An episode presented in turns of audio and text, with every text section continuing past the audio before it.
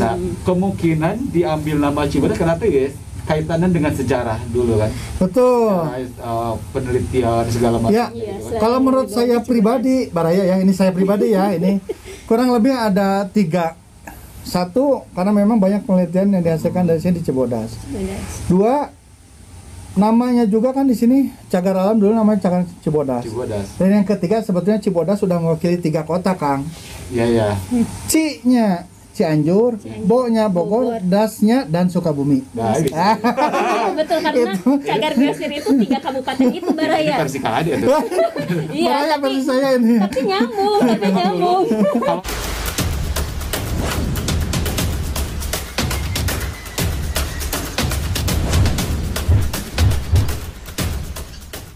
Tadi kan udah berbahas panjang lebar tentang Taman Nasional ya. Kita kan ini termasuk cagar biosfer ya. Ah, Hmm. banget. Cagar Baraya belum tahu. Belum, belum. Nah, ini, ini saatnya nih Kak Ade untuk ceritakan mem- apa namanya uh, memberikan informasi ke Ya, kita ya. semua termasuk Baraya uh, apa sih sebenarnya cagar biosfer itu? Ya. Ya. Jadi gini, sebetulnya cagar biosfer ini salah satu program Man and Biosphere-nya UNESCO. Hmm, jadi program dunia ya. Betul, Lembaga Sains dan Budaya Dunia Mhm. itu ada subnya namanya program Man and Biosphere antara manusia dan alam. Iya. Itu tahun 1972 dan di 1972. Ya, 1972. Dan Indonesia meratifikasi kalau tidak salah mohon koreksi ya, itu di tahun 1975. Tepat lima tahun ya. Eh, Eh, tiga tahun kemudian. Oh, tiga tahun. Dan di di situlah ada karena setiap setiap negara itu diwajibkan membuat komite nasional Man and Biosphere. Kebetulan LIPI sebagai focal point. Hmm. Betul. Nah, cagar apa namanya bios uh, Man and Biosphere ini merupakan program, tapi di dalamnya ada mendeklarasikan satu kawasan, suatu landscape landscape. di mana di dalamnya menjadi percontohan landscape antara alam dan manusianya harmonis. Hmm. Seperti itu. Iya. Disebutlah cagar biosfer dunia atau World Biosphere Reserve. Tata caranya luar biasa. Jadi di dalamnya tidak hanya kebun, tidak hanya hutan leweng gitu ya, tapi Ya. juga Ada masyarakatnya. masyarakatnya. Betul. Jadi satu landscape namanya juga landscape. Mhm. Tidak hanya gunung, tapi lautan juga bisa dimungkinkan. Jadi pada tahun 1976 mencobalah pemerintah Indonesia ini bersama pemerintah daerah dulu eh, baik kabupaten ataupun provinsi mencoba membuat menginventarisir beberapa dan akhirnya inisiasinya waktu itu datang dari eh, para pihak ya karena multi stakeholder. Kebetulan karena Cibodas ini kan sudah terkenal sedang dahulu. ya. Einstein ya para penelitinya banyak Iya. catatan-catatan sejarah ya. Iya. Einstein, Jung Hoon segala macam termasuk Kordars juga kan. Dan ada beberapa ternyata potensinya luar biasa di Gunung Gede Gunung Pangrango karena pertama adanya kawasan ini bukan taman nasional Mhm. Iya. Dulu namanya dulunya masih cagar alam cagar alam. cagar alam Cimungkat dan cagar alam Cibodas Mhm. Cimungkat di pertama di Sukabumi itu Sukabumi. ditemukan pertama kalinya Spizaitus bartelsi atau Nisaitus bartelsi lang Jawa itu Lang ditemukannya Jawa. di sana oleh uh, Elang Jawa di Sukabumi ditemukannya Van Baraya. Bartels ya, kali. Max Edward Bartels ya, Mhm. dokter itu nah kemudian barulah dibicarakan ada akademisi ada LIPI ada uh, Dari pemerintah pemerintah kabupaten, provinsi semuanya berkumpul. Membuatlah satu rancangan Untuk data. ya. Betul. Data-data oh ternyata eh, gunung gede dan gunung Pangrango dan sekitarnya ternyata satu potensinya luar biasa, sangat unik. Kemudian yang kedua masyarakat sudah sangat peduli. Dan yang ketiganya ini ada penunjangnya itu adalah beberapa penelitian dan lain sebagainya. Karena prinsip utama dari cagar biosfer itu ada tiga. Mhm. Satu ada upaya konservasi Iya. untuk keanekaragaman hayatinya. Kemudian yang keduanya ada pembangunan berkelanjutan Mhm. oleh masyarakatnya, tapi yang berwawasan lingkungan. Hmm. Dan yang ketiganya ada support berupa monitoring ataupun penelitian. Hmm. Itu prinsip-prinsip yang tadi. Ka- Kami berpikir bahwa yang disebut cagar biosfer itu hanya zona inti saja. Tidak, Ya, tidak. zona gitu. Jadi kan ya, Ya. tidak tidak melingkupi semua ternyata Bukan. kan- karena tadi Luas ada ya. man itu ya man and Biosphere. Ya, Jadi jadi- betul. Cagar biosfer itu dibagi dengan sistem zonasi juga. Zona inti, zona penyangga, dan zona transisi. Hmm. Kalau untuk di sini, zona intinya secara keseluruhan itu kawasan konservasi taman nasional kebetulan. Ya. Tapi pada saat pengusulan dulu belum menjadi taman nasional Masih cagar alam 1976 tadi. betul masih ya cagar alam. Kemudian penyangganya masyarakat termasuk ini kebunnya juga penyangga dan ada transisi. Jadi dulu yang diusulkan pada dokumen yang dulu itu batasnya jalan yang antara menghubungkan Ciawi ke Cianjur, Cianjur Sukabumi, Sukabumi Ciawi itu yang termasuk semua. Betul, kurang lebih 108.000 hektar diusulkanlah 1976. Ada proses ratifikasi, ada proses eh, panel expert, ada proses yang lain-lainnya. Panjang sekali ya. Betul, dan pada saat bulan Juni ada namanya International Coordinating Council meeting. Jadi ada Dirapatkan. pertemuan dewan-dewan seluruh Dunia di situ. dunia betul. Negara di situ ditampilkan. Ini potensi Gunung Gede Pangrango dan sekitarnya. Yang dicalonkan untuk yang dicalonkan menjadi cagar Dan biosfer itu baru baru zona ini jadi Indonesia ya, baru jadi kan belum pertama betul. Pertama kan, pertama betul. Bersama Lorelindu Oh, dulu ya. Ya. ditampilkanlah. Potensi alamnya seperti ini masyarakatnya sudah peduli seperti ini tampilannya hasil-hasil penelitiannya seperti ini dan segala macam. Apakah ada yang keberatan? Kata si eh, pimpinan sidang itu.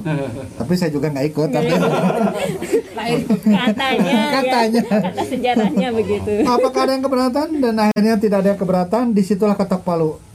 Tok bahwa kawasan Gunung Gede Pangrango dan sekitarnya ditetapkan oleh UNESCO pada bulan Juni 1977 menjadi kawasan cagar biosfer dunia dengan nama cagar biosfer Cibodas.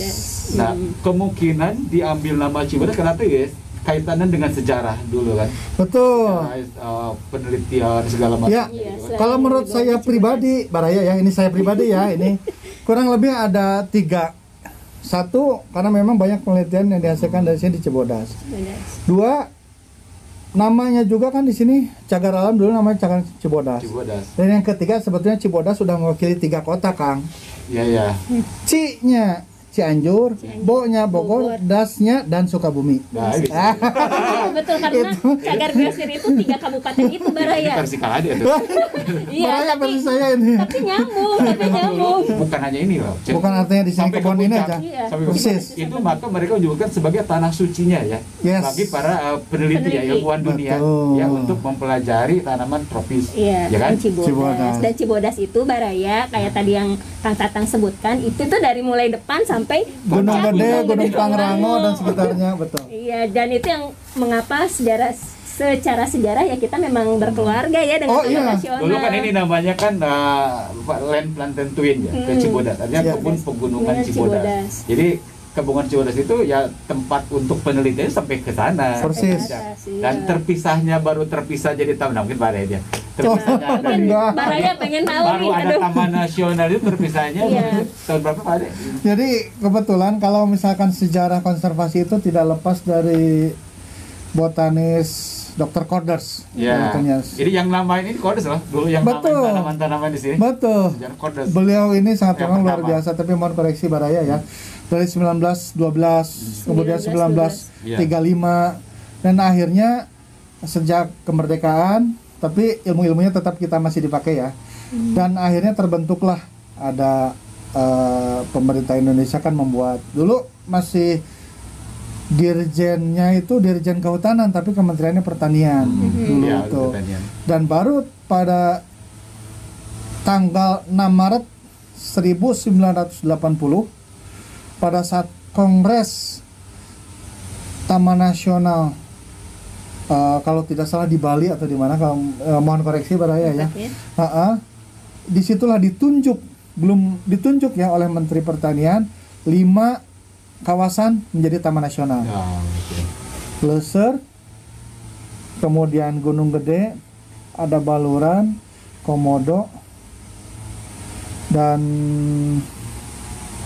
Lorenindo kalau tidak salah. Tapi mohon koreksi lagi. Pokoknya mulai dari situ ah, ditetapkan jadi sebagai taman salah nasional. sa- satu dari lima tadi yang jadi sudah 8, tahun 80 sekarang udah ya udah hampir 41 ya. Hmm. 81 dua ya 41 ya. 41 Nah, tahun. secara sejarah kita tadinya bersamaan, Betul. tetapi sama bareng-bareng. secara eh, di- karena ada kebijakan secara nasional, jadinya ada Ya. pembagian ya, mana yang dijadikan kawasan tetap konservasi in situ Betul. dan sebagian ini yang dikelola oleh kebun raya adalah Ex kawasan untuk konservasi ex situ. Ya, Jadi, jadi memang- meskipun ada tanam tanaman-tanaman kita kayaknya lebih banyak yang sama, tapi kalau di Cibodas lebih banyak sekarang lebih diperkaya lagi dengan koleksi-koleksi dari luar isi- yang perlu Baraya ketahui juga kenapa ke- kebun raya selalu membuat jargon bahwa kebun raya adalah benteng terakhir penyelamatan keanekaragaman hayati karena benteng terdepannya adalah konservasi in situ. Bareng-bareng sama.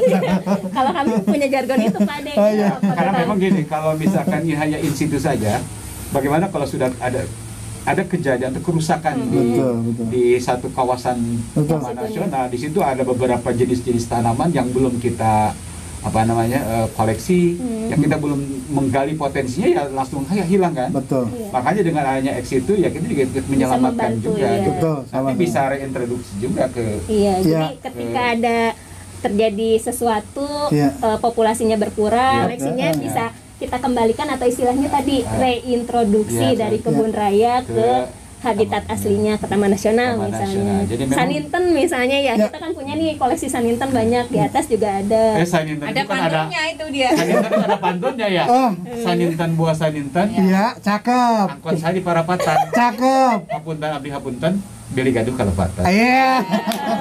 Bener, Mbak Dewi kemarin lupa pantun itu. ini yang di episode pertama. Ada lagi. Oh, ada Ada lagi. Pak. Ada lagi. Saninten yang lupa. Saninten pohonnya gede, Cakap. daunnya banyak, Cakap. akarnya panjang. Lalu Udah. itu mah jenis benerannya ya emang gitu. Ba- Ba- Baraya mungkin Baraya belum tahu itu Saninten. Saninten itu sebenarnya buahnya hampir mirip rambutan tapi ya dalamnya itu kalau keras ya Pak Ade ya. Keras tapi kalau dalamannya kalau dirasain kayak kayak Kacang. sampo ya. Kacang. Kacang ya, kacang Ah. ya, kacang. Itu mirip-mirip Itu ya. kan bilang chestnut juga kan? Yes, itu. Gitu. Sangat disukai oleh primata. Ya, Ya ada karena kan di sini ada lutung ya. lutung, ada surili, ada Iya. makaka, dan satu lagi jenis primata tapi bu, eh, jenis bukan jenis monyet-monyetan tapi kera itu owa Jawa. Yang kalau Seperti dia berdiri, simpanse. berdiri gitu jalannya, ya kan? Tapi kebanyakan dia di dahan. Iya di dahan kalau di Ah. bawah itu dia berdiri kan? Bisa mungkin. Saya pernah gayanya udah kayak mirip ya. Iya. Kak Ade punten. Eh, kan ada apa namanya fungsi wisatanya juga ya, kayak Ah rekreasi tadi ya. rekreasi. Betul, betul, betul. Terkadang kan yang owa apa ada lutung itu kan lutung ya bukan Betul. owa. Jadi kan sekat dekat ya dengan Ya. mereka tidak takut kalau monyet-monyet yang ikuti juga. Betul. Mereka kasih makanan tuh gitu. Nggak boleh. Itu sebenarnya nggak boleh. Jadi, Nggak boleh. eh, baraya nggak boleh, nggak boleh, Yang nggak main boleh. ke taman Kita nasional memberikan makan. makan. Walaupun kita ada rasa kasihan kasih Nggak, karena mereka tidak ter, dan takut terbiasa dengan makanan manusia ya. Ya nggak boleh. Nah, nah pengawasannya ada di Taman Nasional gimana? Karena kan yang naik mendaki banyak kan. Jadi begini, eh, seluruh satwa yang ada di Taman Nasional, baik macan tutul, owa, dan lain sebagainya, itu mereka hidup secara alami. Mhm. Karena tadi ya, Taman Nasional adalah kawasan pelestarian alam yang memiliki osis- ekosistem asli. Jadi kayak gitu. Kenapa nggak boleh yang tadi misalkan bahaya memberikan makan? Karena begini, itu akan merubah perilaku Iya, perilaku mereka jadi perilaku. Kemudian kelim toh kelimpahan makanannya itu ada. Mereka makan pucuk-pucuk buah-buah yang sangat tersedia, Mhm. sudah ada tersedia. Kemudian yang seperti tadi macan tutul juga tersedia, ada makanannya ya, prey-nya, ada babi hutan, ada kijang, ada rusa atau lain sebagainya. Jadi memang di situlah kalau dulu zaman SD mah kita kan ada rantai makanannya. Ya, rantai Nah, rantai, rantai makanan itu sudah ya? sangat stabil. Nah, itu bisa jadi terganggu. Nah, Ketika Jadi yang, satu yang jadi top predator di Taman Nasional itu eh, apa aja tadi? Eh, Ya. Berarti macan. Macan betul. Terus kalau yang di atas itu eh, elang. Elang Jawa Allah itu maha besar ya. luar biasa. Untuk predator, wa untuk keseimbangan tadi Ya, Ade untuk rantai makanan Yes. paling atas itu mereka berkembang biaknya Iya. sedikit. Beda dengan apa babi hutan. Oh, banyak. Ya kan banyak Rombong, aja gitu iya. kan. Gitu. Karena Sama- makanannya banyak rum, rumput segala macam Iya. gitu. Nah ini selain kalau tadi kan kita bahas untuk menjaga eh, yang fauna ya, yang hewan-hewan. Nah kalau untuk tumbuhan sendiri, untuk pendaki ada nggak sih larangan nggak boleh bawa buah-buahan gitu? Karena kan ketika Oh. kita konsumsi buah-buahan, Ya, bijinya jatuh terus tumbuh itu akan mengganggu juga nggak sih ya. Kang Ade? Jadi istilahnya ya, seperti Pak, ya betul. Itu banget. Ah. Jadi istilahnya gini, yang pertama buat baraya semuanya Iya. kalau berkunjung ke Taman Nasional satu, jangan memetik, ya. Jangan memotong, jangan membelah Membelah. kawasan Taman Nasional ini biarkan hidup secara alami. Mhm, boleh. Kalau mau mengambil, ambil gambarnya Oh, saja. ambil gambarnya Soalnya kalaupun saja. jatuh ada dekompos. Betul, Dekomposnya proses ya, alami ya, betul. ambil. Jadi nggak boleh ya. Kalau mau ya. membunuh, membunuhlah waktu dengan berjalan-jalan saja. Banyak orang dia dia mengatakan saya itu pecinta alam tapi sebenarnya kalau lihat kita apa namanya pelaksananya dia sudah lebih lebih ke pemotongan alam ya Jadi- memakai alam gitu jadi bukan pecinta pemakai alam gitu dia yang memakai saja alam tapi Ya. masih buang buat bu- bekas Sembarangan buang ya. sembarangan Ya. jadi itu bukan masuk kategori pencinta alam menurut saya Kalau Itu memang pemakai pakai alam ya, kalau memang benar-benar cinta baraya, Ah, ah. Jadi tadi ya seperti Kang Tatang bilang ketika masuk ke kawasan konservasi itu misalkan bawa buah-buahan ada bijinya. Nah, atau Plastik. sampah termasuk biji itu termasuk sampah ya. Atau termasuk sampah-sampah lainnya bawa kembali. Ya. bawa kembali keluar kawasan. Tapi kalau mereka masak makan apa tuh pak? Ah pakai kompor portable kan? Itu ya. ah kompor portable. Ingat kayak gini cek Kang? Gimana Kang? ada ini menurut saya pribadi ya. Ya. gini. Ketika misalkan ketika eh, apa ya istilahnya ketika kamu menjunjung tinggi konservasi yakinlah bahwa konservasi akan menjunjung tinggi dirimu Oh, luar biasa. Boleh di, di Diulang, diulang. biar langsung ke oh langsung ke Baraya ya ke Baraya ya. jadi gini Baraya ini menurut saya ya junjunglah tinggi konservasi oleh dirimu niscaya konservasi akan menjunjung tinggi dirimu Ini Mantap. kayak closing statement. Jadi mungkin kalau saya jabarkan karena begini ya, Bara ya, kalau misalnya kita melestarikan eh, keanekaragaman hayati atau Betul. alam, itu eh, bukan maksudnya akan memberikan dampak balik ya, ada dari Betul. alam. Jadi ketika kita menjaga alam, maka alam pun akan memberikan sesuatu yang bisa Manfaat. kita manfaatkan. Dan kalau misalnya kita punya kesadaran itu, ya insya Allah yes kebermanfaatan alam ini bisa dirasakan oleh ke bawah nanti ya anak cucu kita kita wariskan gitu. Jangan sampai kita mewariskan kerusakan bener Ya, nggak Kang Nadi? itu sama dengan gini Baraya wariskanlah mata air untuk anak cucu kita bukan air mata. Nah dua tuh. Dua tuh dua tuh. Tapi karena gini banget Cek. Kan? Ade ini dulunya nih pandai pandai oh. kayu orang. Zaman SD itu jadi KM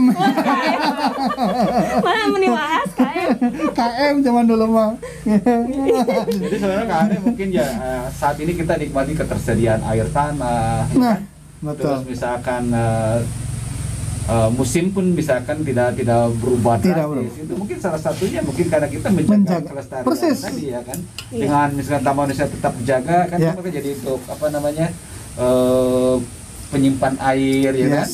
Untuk stok air kita ya Yes. air tanah gitu. Iya. Kalau tanaman Eh, kan berarti airnya langsung ke bawah ya Pak. langsung Kalau gua kan bisa banjir bencana banyak ini mah khusus buat Baraya ya semua Kang datang Ce Fitri jadi berdasarkan ada satu keterangan atau menurut salah satu peneliti bahwa satu pohon itu bisa menghasilkan oksigen satu ko- sekitar Nah, ya 1,2 oksigen. kilogram sedangkan manusia seperti kita satu hari membutuhkan kurang lebih tapi mohon koreksi itu kurang lebih hanya 0,5 kilogram saja jadi 0,5 kilogram. Kilogram Jadi ketika oksigen. kita membunuh satu pohon, menebang satu pohon sama halnya itu bisa mem- membunuh membunuh berapa dua jiwa orang. Itu dari sisi oksigen. Nah, sekarang dari sisi air airnya, tadi betul kata Kang Tatang Baraya, bisa menyimpan. Sebetulnya dari atas sampai bawah itu mereka Air. menyimpan. Betul dan sampai ke akarnya itu dalam sekali daur hidup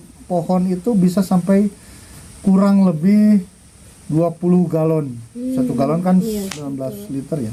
Jadi pantas saja ketika Profesor Otto Sumarwoto mencoba menghitung aliran permukaan ya bukan aliran yang di bawah ya. bawah ya. Aliran permukaan air berapa sih air yang keluar dari Gunung Gede dan Gunung Pangrango untuk ke Citarum, Ciliwung, Cisadane, Cimandiri kurang lebih 231 miliar liter Liter per, per, tahun. per tahun. Mau bertanya apaan sih konservasi manfaatnya? Nah itu Ya kan? tadi Iya. Buat bisanya buat individunya Hmm. ya Anda bisa menikmati air, masih bisa Menikmati Bisa berwudu, bisa berwudu, mandi. masih bisa bernapas dengan oksigen. Ya.